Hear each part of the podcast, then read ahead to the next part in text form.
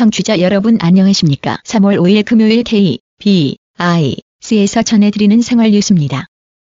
국토교통부가 우수한 스마트 시티 솔루션을 전국적으로 확산하고 보급하기 위한 스마트 챌린지 솔루션 확산 사업 대상지로 서울 구로구 등 전국 23곳을 선정했습니다. 이번에 선정된 23곳은 스마트폴, 스마트버스 정류장, 스마트 횡단보도, 전기 안전 모니터링, 공유주차, 수요 응답버스, 자율항행 드론 등 총 7개의 스마트시티 솔루션이 보급됩니다. 각 지자체는 교통안전 향상, 범죄 예방 등 지역 내 도시 문제 해결에 필요한 두세 개 솔루션을 선택해 적용합니다. 각 사업들은 세종시와 부산시 일부 지역에서 실증 사업을 거쳐 새로운 형태의 스마트 도시 서비스를 제공할 예정입니다. 최임락 국토부 도시정책관은 이번에 국회에서 스마트 도시법이 개정돼 스마트 시티 규제 샌드박스 대상 지역이 확대되는 만큼 기업들이 갖고 있는 창의적 아이디어를 활성화하고 보다 많은 국민이 스마트 시티 혁신 서비스를 체험할 수 있도록 할 예정이라고 밝혔습니다. 국토교통부는 도로 이용자들에게 안전하고 쾌적한 편의시설을 제공하고 지역 경제 활성화에도 기여할 스마트 복합 쉼터를 전국에 총 8곳 조성한다고 밝혔습니다. 스마트 복합 쉼터는 국도변 졸음 쉼터의 체험, 관람, 정보 제공 등 이용자 편의를 위한 서비스를 복합적으로 제공하기 위한 사업으로 정부와 지자체가 공동으로 추진합니다. 지난해 시범 사업을 통해 부안군, 고흥군, 하동군, 인제군, 옥천군 등 5개소를 선정해 연말 준공을 목표로 공사하고 있으며 올해는 사업을 확대해 총 8개소를 선정했습니다. 올해 선정한 8곳은 괴산군, 김제시, 남해군, 산청군, 영월군, 영광군, 울진군, 횡성군 등입니다. 오랫동안 유휴시설로 방치된 곳을 활용하기로 한 김제 새만금 지평선 스마트 복합 쉼터는 변산 국립공원과 새만금 지역 진입 관문으로 지역 상생 발전에 기여하는 공동 공간을 제공하게 될 예정입니다. 지역 주민의 삶과 문화 콘텐츠가 있는 주민 편의형 휴게 공간이자 지역 자원을 활용한 판매 홍보 체험 등 다양한 서비스를 제공하는 복합 공간으로 지역의 새로운 랜드마크가 될 것으로 기대됩니다. 남해 대표 지역 관광지인 금산 두모지구 탐방로 길목에 위치한 남해 두모 마을 스마트 복합 쉼터는 지역의 정취와 힐링, 쉼이 함께 할 수 있는 휴게 공간을 제공할 계획입니다. 선정된 사업은 한 곳당 최소 30억 원 이상의 사업비를 투입합니다. 3, 4월 중 지자체와 관할 도로관리청 간 사업별 추진 방안 협의를 하고 5월부터는 각 쉼터의 구체적인 모습을 그릴 수 있는 설계를 올해 연말부터는 공사에 착수할 예정입니다. 주현종 국토부 도로국장은 이번에 선정된 사업의 성공을 위해서는 정부의 지원, 지자체의 건설 관리뿐만 아니라 지속 가능한 운영 체계가 구축될 수 있도록 주민 등 민간 참여 활성화를 위해 적극적으로 노력해달라고 당부했습니다. 공동주택관리법 상의무관리 대상인 아파트와 달리 단독주택은 관리 주체가 따로 없습니다. 그렇다 보니 쓰레기 무단 투기나 범죄 우려가 큰 것도 사실인데요. 자체적으로 운영하는 안심관리인 제도를 통해 개선해 나가는 곳이 있다고 합니다. MBC 김천웅 기자가 다녀왔습니다. 경기도 고양시 외곽의 한 마을. 지은 지 30년이 넘는 단독주택과 빌라들이 밀집해 있습니다. 경기도 고양시는 2019년부터 이처럼 단독주택과 다세대 주택이 300가구 이상인 지역을 대상으로 이른바 안심관리인 제도를 시행 중입니다. 아무렇게나 버려진 재활용품들을 정리하고 무단 투기를 예방하는 게 안심관리인의 가장 큰 임무입니다. 장명자 고양시 관산동 안심관리인 다 메시지 남기고 이렇게 해서 시켜달라고 이렇게 하면요. 정옥순 고양시 관산동 깨끗해졌어요 동네가. 저분이 다니면서 이제 그 종이 같은 거 이렇게 박스 같은 거다 확인해가지고 엄청 들어왔어요. 거동이 불편한 고령자들을 찾아가 불편한 점은 없는지 살펴보고 전구를 갈아 끼워 주거나 쓰레기를 대신 수거하는 일도 빼놓을 수 없습니다. 동네 불량 청소년들을 선도하거나 대형견 안전장치 착용을 권고하는 건 남성 관리인이 맞습니다. 이 경우 고양시 화정동 안심관리인 또 지나가다가 보면 이제 개를 그냥 끌고 다니시는 분이 계세요. 그럴 경우는 이제 어, 개 목줄을 좀 차라고 하거나 입막음 좀 하라고 그렇게 얘기하고 있습니다. 2019년 5곳으로 시작해 지금은 17곳에서 활동 중인 안심관리인.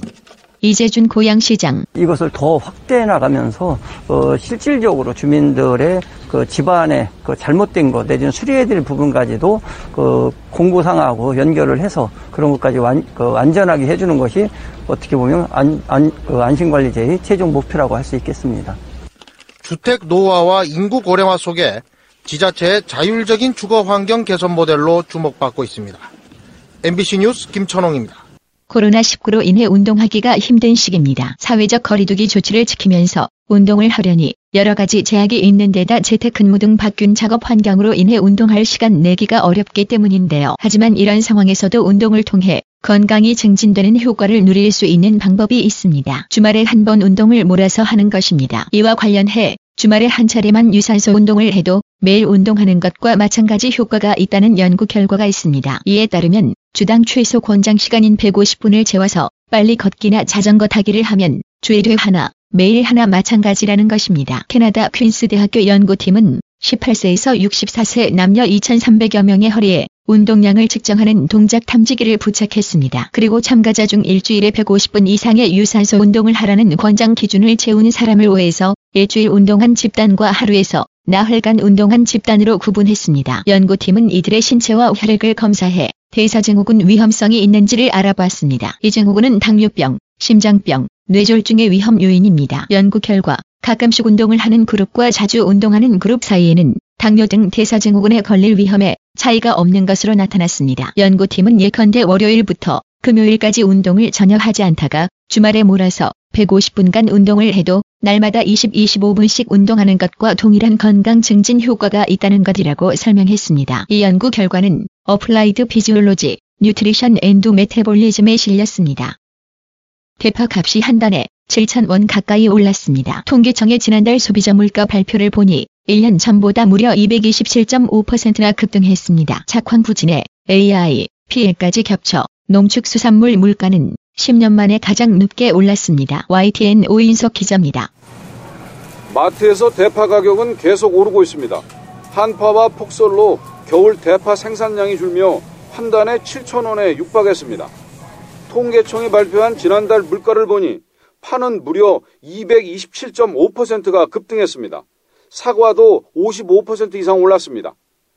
작황 부진에 명절 수요까지 겹쳐 농산물 물가는 20% 이상 뛰며 10년 만에 가장 크게 올랐습니다. 축산물 물가도 많이 상승했습니다. 달걀은 AI 피해로 공급은 줄었는데 명절 수요가 늘며 42% 가까이 올랐습니다. 돼지고기와 국산 쇠고기, 쌀값도 두 자릿수 상승률을 기록했습니다. 지난달 소비자 물가는 5개월 만에 다시 1%대로 올라서며 1년 만에 가장 높은 상승률을 나타냈습니다. 어은선 통계청 경제동향 통계심의관 작년 작황 부진에 따른 그 공급 애로와 어, 조류 독감의 영향 등에 대해서 더해서 어, 이번 달에는 그 명절 수요 증가 등 명절 요인도 어, 작용하면서 채소, 과실 그리고 어, 축산물 가격이 비교적 큰 폭수로 상승하였습니다. 집세는 1년 전보다 0.9% 오르며 2018년 3월 이후 가장 많이 올랐습니다. 최근 국제 유가가 오르면서 공업 제품은 하락세가 둔화됐는데 휘발유는 5.5%, 경유는 8.1% 내렸습니다. 통계청은 농축수산물과 서비스 가격이 오르면서 물가 상승 폭이 커졌지만 인플레이션을 우려할 만한 상황은 아니라고 설명했습니다. 정부는 가격이 크게 오른 품목을 중심으로 정부 비축 물량을 방출하고 수입을 확대하는 등 가격 안정에 주력하기로 했습니다. 전문가들은 날씨가 풀리면서 작황이 회복되는 다음 달쯤 농산물 가격이 조금씩 평년 수준을 회복할 것으로 전망하고 있습니다.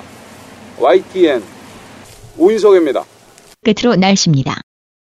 토요일인 내일 강원 영동 지역에 눈이 15cm 이상, 경북 동해안은 최고 5cm까지 쌓이겠습니다. 특히 새벽부터 낮 사이에 강하게 집중되겠고 영남 해안 쪽으로는 바람이 강하게 불겠습니다. 내일 오전까지 안개가 자욱하겠고 경기 남부와 충청 지역은 미세먼지도 나타나겠습니다. 기온은 오늘보다 5도 이상 낮고 서울의 한낮 기온 10도로 예상됩니다.